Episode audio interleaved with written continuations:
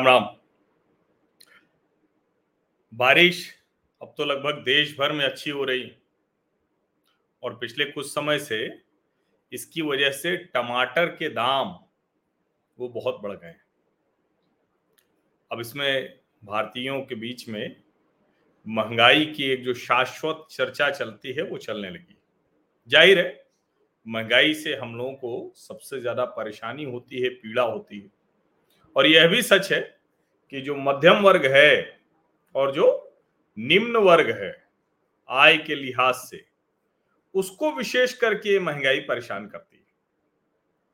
अब ज़ाहिर है कि जब महँगाई परेशान करती है तो फिर वो राजनीतिक मुद्दा भी बनता है। लेकिन मुझे लगा कि आज जरा महँगाई अमेरिका से देखते हैं। और हर भारतीय को अमेरिका से ये जो महँगाई की रिपोर्ट आई है, अमेरिका की महँगाई की बात मैं नहीं कर रहा हूँ। अमेरिका से महँगाई की जो ये रिपोर्ट आई है, उसको अवश्य देखना चाहिए।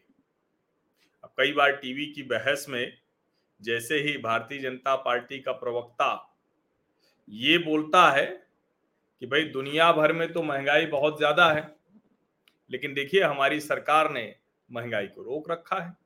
काबू में कर रखा है, नियंत्रित कर रखा है। तो तुरंत जो विरोधी दल का होता है, विपक्षी पार्टी का नेता होता है, प्रवक्ता होता है, वो कहता है, ये कौन सी बात हुई?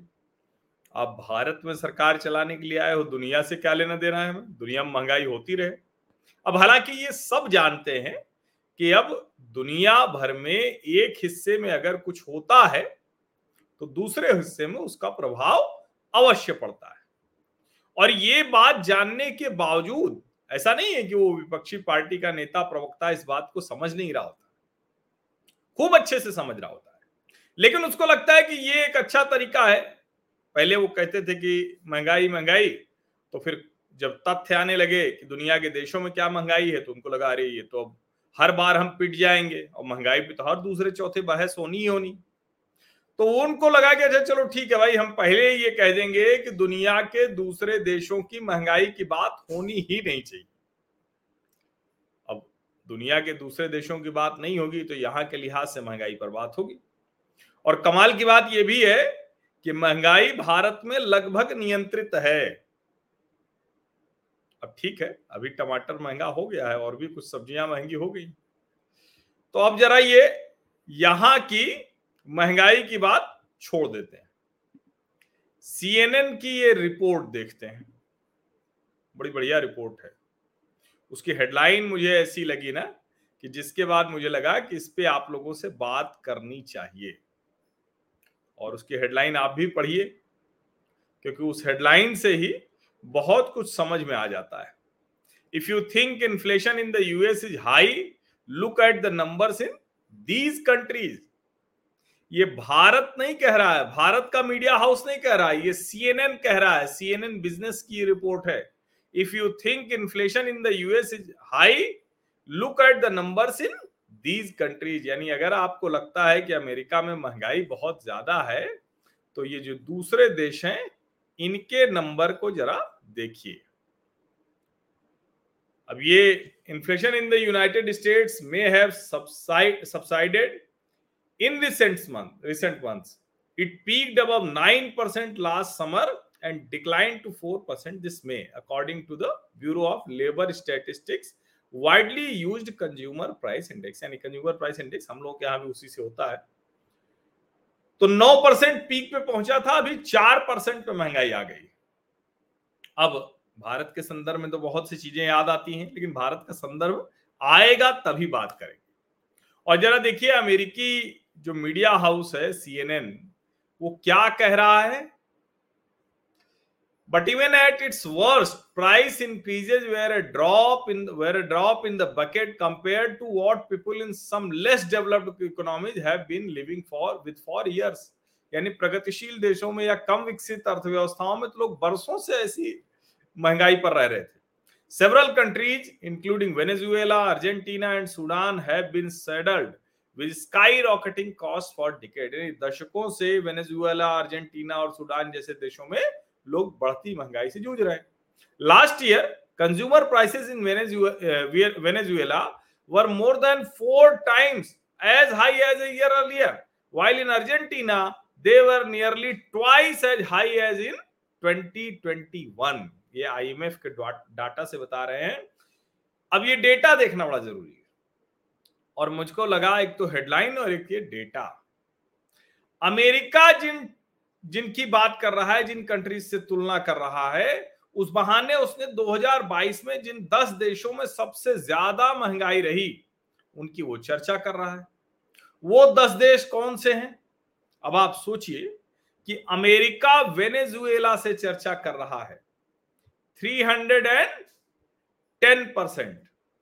Zimbabwe 244 percent Argentina 95 percent Sudan 87 percent Turkey 64 percent Sri Lanka हमारा पड़ोसी देश 57 percent Suriname 55 percent Ghana 54 percent Iran 50 percent और साउथ सूडान 41 परसेंट इस रिपोर्ट में नीचे है note inflation values are end of year consumer price index note to 2022 data is available for Afghanistan Lebanon and Syria यानी 2022 के लिए Afghanistan Lebanon और Syria का आंकड़ा नहीं है। ये भी बता रही सीएनएन के रिपोर्ट और क्या कह क्या रहे हैं? ये कह रहे हैं कि दरअसल भारत जैसे मतलब जिसको हम कहते हैं ना भारत में जब इसे तुलना होती है तो हम लोग कहते हैं क्यों ऐसी बात कर रहे हो? लेकिन अमेरिका क्या कह रहा है सीएनएन कि अमेरिका में जो बच्चे हैं उन्होंने कभी ये महँगाई देखी ही नहीं। Since 1982 the start of the millennial generation annual inflation in the US averaged 2.9% and only topped 4% six times, including the 2007-8 financial crisis and after the covid-19 pandemic. अब यहाँ उलट है। यहाँ टॉप कर गई थी मनमोहन सिंह के समय में भारत में। और यहाँ की जो मिलेनियल्स और जेन जी हैं, उनको वो पता है यहाँ 2.4 और 2.9 परसेंट वाली महँगाई कभी हुई ही नहीं। ये समझिए इसको। हमेशा हम 10 परसेंट वाली महँगाई 7 परसेंट आठ परसेंट नौ परसेंट दस परसेंट तेरह परसेंट चौदह परसेंट तक की महँगाई हमने देखी है यूपीए के समय। इस दौरान महँगाई घटी और नरेंद्र मोदी के कार्यकाल में बिलो सिक्स परसेंट जो आरबीआई का टारगेटेड रहा, उससे नीचे गई, सिर्फ़ कोविड को छोड़कर। अब ये उनके यहाँ का चार्ट है। ये देखिए 1980 में 11.9 परसेंट थी, उसके बाद लगातार गिरती रही 82 में 4 परसेंट, फिर तो गिरती गई गिरती गई, ये देखिए 1.7 परसेंट एट्टी में, फिर ये गया, ये 2007 में देखिए 4.1 हुआ, जब वो फाइनेंशियल क्राइसिस आई थी, जिसको लेमैन ब्रदर्स क्राइसिस कहते हैं गोल्डमैन मतलब वहाँ हर तरह की जो फाइनेंशियल क्राइसिस है, और ये देखिए अभी 7.4 परसेंट, टू दिखा रहा है। अब सवाल यही है कि क्या ये रिपोर्ट देखने के बाद हम भारतीयों को ये समझ में आएगा कि हमारी सरकार ने इन्फ्लेशन के मुद्दे पर कितना बेहतर मैनेजमेंट किया है? और यहाँ एक बात और समझने की हम एक क्वार्टर के लिए तो पूरी तरह से क्लोज्ड थे कोविड के समय में। फुल्ली क्लोज्ड इकोनॉमी थे हम।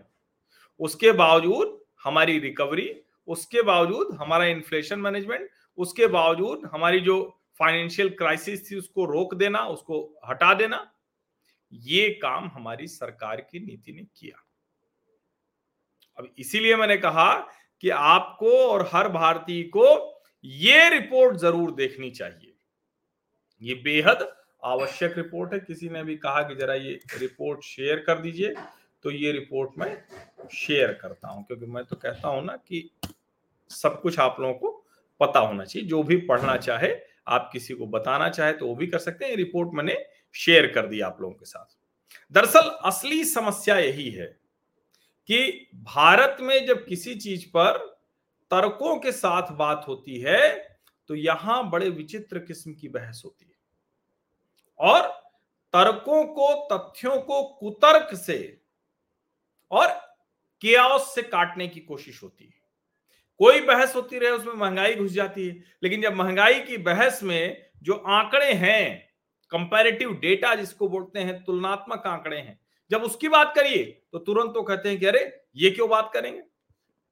इसीलिए मुझको लगा कि सीएनएन की इस रिपोर्ट को सबको देखना चाहिए, हर भारतवासी, वासी को देखना चाहिए। आप सभी का बहुत बहुत धन्यवाद इस चर्चा में शामिल होने के लिए, ऐसी रिपोर्ट थोड़ा सा नीरस होने लगती है, अर्थशास्त्र वाली रिपोर्ट।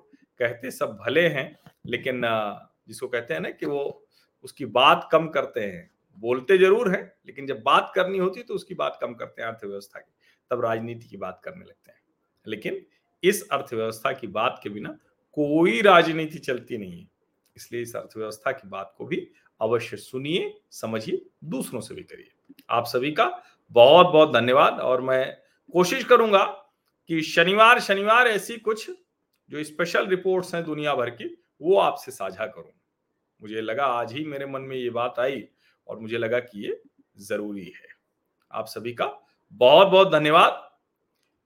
सब्सक्राइब तो कर ही लिया होगा, नहीं किया है तो कर डालिए। लाइक वाला बटन दबाइए नोटिफिकेशन की घंटी दबाइए अपने सभी सोशल मीडिया मंचों पर एट मीडिया हर स्वीटी साझा टैग करके साझा कीजिए। और मैं थ्रेड पर भी आ गया हूँ। थ्रेड पर भी एट मीडिया हर स्वीटी ही है। सभी प्लेटफॉर्म पर ट्विटर लिंकड यूट्यूब सब जगह फेसबुक इंस्टा और अब थ्रेड पर भी। बहुत बहुत धन्यवाद। शुभरात्रि और अपने व्हाट्सएप समूहों में भेजना मत भूलिएगा.